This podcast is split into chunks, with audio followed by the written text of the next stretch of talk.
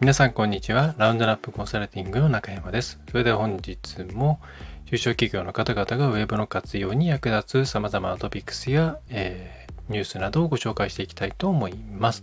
はい、さて今回はですね、セキュリティの話をしたいと思います。えー、IT メディアビジネスオンラインの方で、えー、こんな記事がありました、えー、1年以内にサイバー攻撃を受けた企業がどれくらいあるかというニュースですね。はい。えー、帝国データバンクの方で直近1年以内でサイバー攻撃を受けたことがある、あるいは、まあ、おそらく受けたのではないかという可能性がある場合も含む、えー、そういった調査を、えーとですね、1200社ぐらいですかね、えーと、1251社、まあ、帝国データバンクの方での調査なので、まあ、中小、まあ、企業ですね、企業に対しての調査ということになりますと。ででこの内訳がね皆さんどれぐらいだというふうに想像しますでしょうか、えー、まあ、半分なのか、まあ、10%ぐらいなのか、えー、それとももっともっと、うん、多いのか。で、まあ、回答としてはですね、えー、1年以内に、えサイバー攻撃を受けたというふうに回答している企業は、24.2%ということで、まあ、全体の約4分の1ということになります。で、えー、逆に全く受けたことがないと断言できるところは、えー、50.4%ということで約半分ですね。では残りはどういうふうになっているかというと、えー、まあ、わからないというのが14.8%。それから過去に受けたけれども1年以内にではないと、まあ、もっと前に受けたから、まあ、何らかの対策をして、この1年間は受けなくて済んだよというケースが10.6%ということになります。まあ、なので一度でも受けたことがあるというふうに考えると全体の35%ぐらいが受けていると。えー、そして、まあ、わからないというのがですね、実際に本当に攻撃を受けていないかどうかも実はわからないですよね。えー、なので、まあ、仮にこれも3分の1ぐらいが受けていると考えると、えー、1年以内に限らず今までに攻撃を受けたことがある割合というのは、まあ、4割ぐらいになるかなというふうに思います。まあ、もちろん全く受けたことがないというのも、ね、気づいていないだけの可能性はあるわけなんですが、ね、約半分ぐらいが実はそういう、えー、サイバー攻撃を、えー、まあ、ある程度明確に受けていると。ねえー、まあ、問題化して会社内で対処を行ったような例に関してにし,、え、しかも、え、1年以内というところに絞っても4社に1社は経験しているんですね。はい。まあ、これはもちろん調査結果、ね、調査の仕方によっても変わってくる部分はあるかと思いますが、思った以上に被害に遭われている、ね、ケースが多いというふうに感じられたのではないでしょうか。えー、つまり皆さんも、まあ、うちは関係ないよとか、中小企業ってそういう攻撃あんまり受けないんじゃないのというふうに思われていたとしたら、結構ですね、危険信号だなというところをまず分かっていただきたいです。はい。え以前のポッドキャストでもいいモテットの話題とかに絡めてお話をさせていただいたんですけれども、まあ、特にこの他社さんに迷惑をかけるような形になってしまうとあるいはお客様に迷惑をかけるような形になってしまうと、え信頼の残高が大きく減ってしまいますので、えここにここに関してはきちんと保険の費用といいますかリスクヘッジとしてコストをかけることをお勧めします。えー、ただ、ただですね、難しいのが、じゃあ何かシステムを入れれば解決するのか、何か仕組みを入れれば解決100%守りきれるのかというと、まあ、なかなか難しいという部分なんですよね。で、まあ、なぜかというと、やっぱり人間というところが関わってくるからになります。でもちろん、そのシステムとか、うん、ある程度のルール作りとかそういうところで防げるところも多いです。えー、なので、基本的な考え方としては、そういったできるシステム側とかツールの導入、まあ、ソフトの導入などでできることに関してはきちんとやっておくそして人間に関わる部分に関しては常に啓発活動を行ったり職場のルール作りをしていくというところが現実的かなというふうに思います。はいえー、では、まあ、どれぐらいのことがこうシステムとかですね、まあ、そういう人間に関わらない部分でできるかというところを少し、えー、お伝えできればと思いますので、えー、今回ね、あのターゲットとしては中小企業、小規模事業者の方々に対しての、えーと、ポッドキャストになっておりますので、えー、まあ、大きなシステムを入れるとか、えー、高価な、ねえセキュリティ監査をするとかそういうことは、え今回視野に入れておりません。はい。で、えー、そうですね。今回のニュースの中で、えー、実際にこういうふうになったよという企業様の声がいくつかあるんですね。はい。ちょっとそれを読みながら、えー、こういう時にはこういうことをすると、えー、いいですよというところをお伝えできればと思います。えー、まず1つ目、え全部で1、2、3、4、5、6、7、8、9、10個あって、まあ、そのうちの、まあ、半分ぐらいですかね、えー、に、えー、触れていきたいと思います。で、一つ目は、えー、不正メール受信により、まあ、フィッシングとかですかね、えー、よりウイルスに感染した。ウイルス感染なんでフィッシングではなく、普通のウイルスメールですかね。はい。えシステム会社に調査をしてもらったが、サーバーなどへの侵入や他の PC への感染はなかったため、対象 PC の破棄のみにとどまったと。えー、まあ、対象 PC の分の20万円程度が、えー、支出額となります。で、普通のウイルスメールに関して言えば、まあ、最近あまり話題に、ね、なりませんね。今話題になるのはもうフィッシング、それから、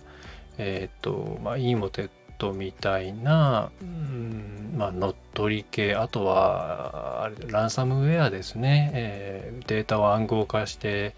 これを読めるようにしたければビットコインで払えみたいなやつですね。その辺の話題が多いんですが、まだまだ普通のウイルスもあります。ただ、まあ、ウイルスに関して言うと、うん、今、攻撃者が使うツールとしては少し下火になってきてはいるので、まあ、一般的なウイルス対策ソフトを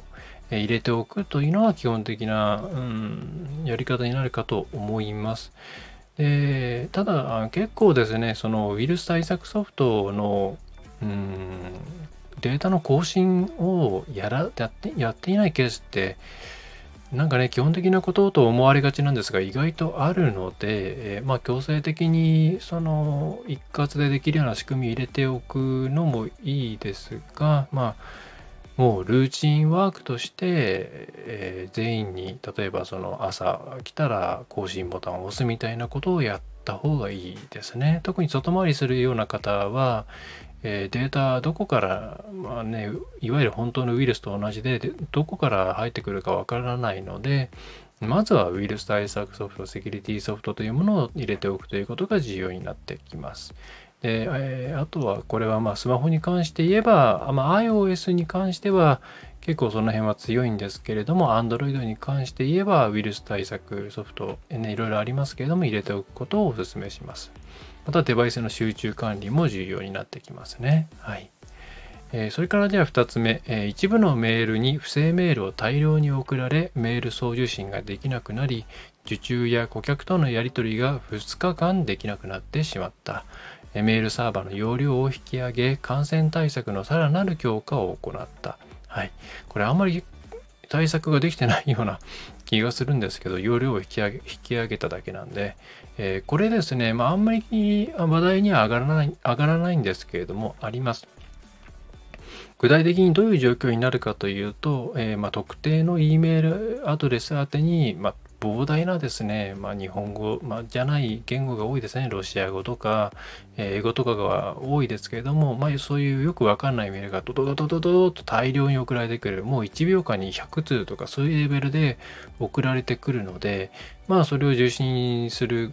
していると、まあ、本来見の読まなきゃいけないメールが、ね、読めないですし、また、ま、メールボックスもあっさりいっぱいになってしまうということですね。で、今回はそれで2日間できないということは、おそらく2日間ずっと攻撃されっぱなしだったということだと思うんで、えー、ね、まあ、容量引き上げたところでまた来るかもしれないんで、どうしようもないですよね。で、これに関しては、あの対策を行っているレンタルサーバー会社に移転することをお勧めします。えー、まあ、どこというのは、まあ、調べていただければと思いますが、あんまりここでこう、ね、どこっていうのを言うのは良くないなと思いますので、まあ、うちも使っているサーバーが会社ありますけれども、ま、そこはこういったことが起きると強制的にですねそのえメール配信元の IP をシャットダウンシャットアウトしてくれて、えー、で、通知を送ってきてくれるんですね。まあ、こういうところからこういうふうになっているので、今、除外拒否リストにこれが入っていますみたいなことを教えてくれるんですね。まあ、なので、まあ、瞬間的にはこうバババってくるかもしれないんですけれども、えー、その後は、うん、来ないというふうにしてもらいます。で、これあの、やっぱりですね、値段だけで選んだりするとこういうことしてくれないんですよね。なので多少高くてもいいので、えー、きちんとこういう対応をしてくれるようなサーバー会社に移転するだけで、え全然変わってきます。はい。えー、それから3つ目が、えー、ホームページのお問い合わせフォームより数秒単位で大量のメールが止めどなく送られてきて、これも同じですね。えー、これも、あのまあ、この記事では、えフォーム側の、えフォーム側に対策をしたみたいなんですけれども、まあ、それよりは、それと同じようにですね、それも結局、あの、フォームって言ってもですね、人力でやっているわけではなくて、外部のプログラムでアクセスして大量に送っているんですね。まあ、お問い合わせ営業ツールみたいなもんですね。えなので、そこからの、えー、通信をシャットアウトすれば解決するので、まあ、そういうことをしてくれるようなところをお勧めします。はい。まあ、フォーム側で対策をするとしたら、えー、Google とかが出している、まあ、キャプチャというやつですね。えー、あの画像を選んでね、えめんどくさいなというふうに思われる方もいらっしゃるかもしれないんですが、まあ実はこう受け取る側としてはですね、あれがないと非常に不安だっていうのがあります。あのキャプチャーというものですね、えー、自前で入れるにしても、まあ普通の企業であれば無料で使えます。Google のキャプチャーというもの、まあすごく量が多くなってくると、その使用料がかかるんですけど、まあ普通の会社であれば無料枠の中で OK なので、キャプチャーとかを入れてください。えー、それから次が、えー、不正メール受信と思われるがはっきりとした原因は不明と。あまあ、これはさっきと似たようなものですね。えー、それから不正アクセスによるトロイの木馬警告を語ったランサムウェア詐欺。あ、これですね。ランサムウェア。ちょっとこれが大きな話題ですね。はい。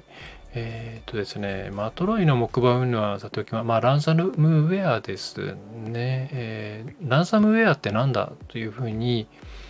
えー、という方はですね、まあ、ランサムっていうところが、まあ、人質なんですね。まあ、具体的には、何でしょうね、まあ、何らかの、こう、うん、語りですよね。今回のこのケースでは、マイクロソフトの緊急対応というものを語って不正サイトに誘導されて、えー、そこでまあインストールですねソフトをインストールしたらまそれがランサムウェアだったとでそれによって何が起きるかというと、えデータが暗号化されます。暗号化というとなんかいいイメージがあるかもしれませんが、まあ、要はですね、読めなくなります。皆さんが読めなくなります。使えなくなります。で、それを解除する鍵を、えー、鍵が欲しければ、えー、ここにお金を払えというふうに言ってくるんですね。はい。で、まあ、払ってしまう企業さんもあるんですが、これに対しての対策は、まず、うんとですね、払わないです。え払わないっていうのが大前提です。えー、まあ、やっぱりですね、犯罪者にお金渡してしまうっていうのは良くないですね。えー、なので、払わないという前提でまず立ち回ってください。で、え、今はですね、結構ランサムウェア、まあ、こうやってあのセキュリティ系のアタックをかけてくるところっていうのは、ツールを闇で買って使っています。つまり、結構ですね、すでにどこかで対応されたようなランサムウェアもが多いんですね。え、なので、実はノーモアランサムっていうホームページがありましてそこでそのランサムウェアに感染したファイルをアップロードしたりとかあとはそのメールの内容ですよね、えー、そういったものからあのこのあ違うな、えー、身代金を要求するページのメールアドレスとか、えー、アドレスですね。送金先のアドレスオニオンアドレスとか、えー、そういったものをに、えー、を入れるとランサムウェアを特定してくれるサービスがあります。まあ、もちろん最新だと特定特定できないんですがこれはですねどこが運営しているかというとえっ、ー、とまあえっ、ー、と会社なのかな？ちょっと言うちょっと私もよく分かりませんが、えー、何でしょうね。あの怪しいところではないです。あの見た目結構海外海外サイトの日本語訳って感じなんで見た目怪しく感じるかもしれないんですけどちゃんとこれ企業からもあじゃない、えー、国のサイトからもリンクされているところです。ノーモアランサムですね。えー、ここでもし特定、ランサムウェアを特定することができれば、えー、それでですね、鍵が手に入りますので、え、それで複合すれば使えるようになります。はい。えー、まあなので一旦ネットワークからね皆さんネットワーク切った後に、まあ、別のところでここで複合ツールを手に入れて解除することができれば、まあ、あとはですね同じことを繰り返さないようにするということをしておけば、まあ、解決ですね、まあ、あとは意識の問題になります。ランサムウェアは自分でもうプログラムインストールしちゃうっていうことなので、まあ、ギチギチにですね、セキュリティを、社内セキュリティを固めるっていう手もありますけれども、まあ、基本的にはこういうこと、こういう怪しいものに関しては触らないようにとか、少しでも変だなと思ったら、えっ、ー、と、システム、ね、管理者の方に通知するような仕組みにしていくしかないかなと思います。一応最近のですね、セキュリティソフト、例えば ESET とかではランサムウェアの対策なんかの機能も含まれてきてはいるので、まあ、だんだん楽になってくるとは思うんですが、えー、今のところはそういうふうに人間側の対応ですね、を重要視していただくとしかないかなというふうに思います。で今のノーモアランサムですね、ぜひチェックしておいてください。えー、意外と時間が経ってしまっていますね。えっ、と、あとは、えっ、と、まあ、あと、すみません、今のランサムウェアに関して言うと、そういうふうにやってもあの、キーが見つからないケースももちろんありますので、え本当に大事なファイルは定期的にバックアップをして、しかもそれがネットワークでつながっていると、そこからランサムウェアがそこもえ暗号化してしまうので、えネットワークから、え基本的に切り離しておく。例えば外付けのハードディスクとかにコピーをしてそれを次のバックアップまでは外しておく。ネットワークから、え、そういう運用をするといいのではないでしょうか、まあ、めんどくさいなと思われるかもしれませんが、え、何かあった時のことを考えると、え、それぐらいやっても十分割に合うと思います。まあ交通事故みたいなもんですからね。もらい事故。えー、そして、えー、他はですね、えー、サプライチェーンの一部の会社で不正メール受信によりウイルスに感染し、そこから自動的にメールが配信されたことが1年ぐらいにあったと。まあ、これは e モテットとかかなと思いますけれども、まあ、これは向こうから送られてきたケースなんですが、まあ、これ厄介なのが知り合いから送られてくるんですよね。取引先とかを名乗ってくるので、うーんとですね、まあ、これね難しいかもしれませんがやっぱり怪しいリンクは基本踏まないと、えー、そういうものがあったら向こうに確認をするというポリシーでやるしかないと思います。えー、めんどくさい向こうがなんか嫌がるというふうに考えるかもしれませんがこれによって受ける企業のレピュテーションリスクを考えるともう運用としてはですね怪しい添付ファイルとかえー、そういったものは開かない別のですね何かにするあとは Gmail とかを Gmail の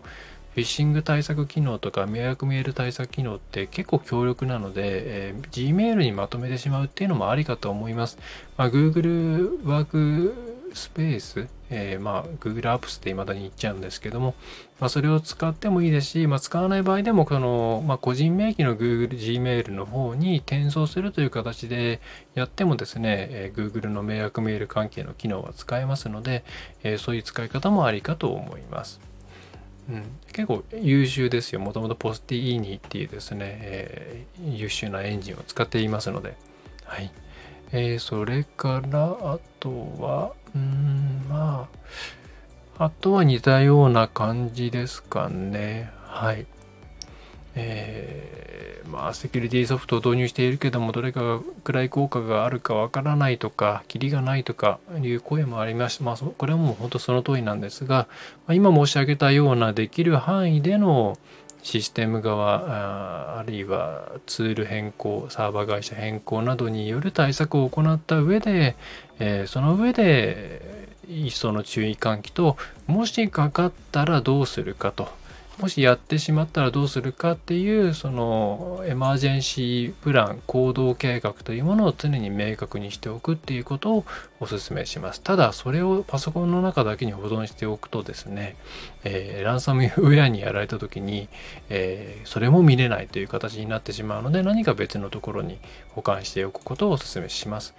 あとはフィッシングに関して言うと、フィッシングにあったというケース、まあ、例えばクレジットカードの番号を入れちゃった、会社の、ね、カードの番号を入れちゃったっていう場合には、えー、もうフィッシング専用窓口が各都道府県警察にありますので、そこにすぐに連絡をすることをお勧めします。で、また、えー、実際にそれが使われるか使われたかどうかというのはさておき、えーとまあ、基本的に全部止めるしかないですね。悪用される前に止めるしかないんで、カード会社に連絡をするとか、そういう対応をしてください。で、あとは、そうですね、なんか言おうと思ったんだけど、えー、まあ、そんなところですかね。はい。まあ、過去のポッドキャストで、えっ、ー、と、あ、違う、ポッドキャストじゃない、えっ、ー、と別のですね制作会社様と,、えーと、弁護士の方かな、えーと、一緒にえっ、ー、とですね e モテットに関わる、えー、もろもろみたいなところの対談を以前取材をしていただいてというかまああのそうですね。取材をしていただいて記事にしてもらったものがあるので、そちらも合わせて見ていただくといいんじゃないかと思います。はい。あとあれです。えー、とにかく個人のデバイス、持ち物とかを、あと個人の、えー、メールとか、えー、個人のなんかツールとかっていうものを基本的には会社で使わせないっていうことをお勧めします。結構ですね、なんか会社で自分の個人のアドレスを受信できるようにしておいてそこからっていうケースはあるんですよね。え、会社は会社で、え、きちんと区切ることをお勧めします。特に外回りしている営業さんとかって結構その辺が、え、起点になることがあるので注意してください。えそして中小企業とか関係ありません。あのもう今何でしょう数打ちゃ当たるでバカバカ打ってますんで、えー、皆さんが大企業だろうが中小企業だろうが一人企業だろうが全く関係ないです。はい。えー、注意していただければと思います。はい。ということで、なんかケースをいろいろ喋っていたら長くなってしまいましたが、今回はこんな感じですね。はい。ちょっとまあ、ウェブマーケティング云々というよりは、えー、もっとと、えー、コストを減らすというところの話になりましたが、重要になってきます。ぜひこのあたりは常に、えー、ね、システム担当者いないとかいう場合、あとは、まあ、あの、ホームページ間の云々も多いんで、できれば、あの、担当者いないんだったら管理をですね、外に多少コストかけてもいいんで、依頼した方がいいと思います。はい。うちも管理と、うんと時々の相談だけみたいな形になってる、ね、お客さんもいて、えー、それはやっぱり安心するっていうことなので、えー、ねまあ、何かあったらご相談いただければと思います。はい。えー、それでは今回は以上になります、えまた次回もよろしくお願いいたします。中小企業が中小企業が安心してウェブを活用できるサポートをしております。ラウンドナップウェブコンサルティング代表取締役の中山がお送りいたしました。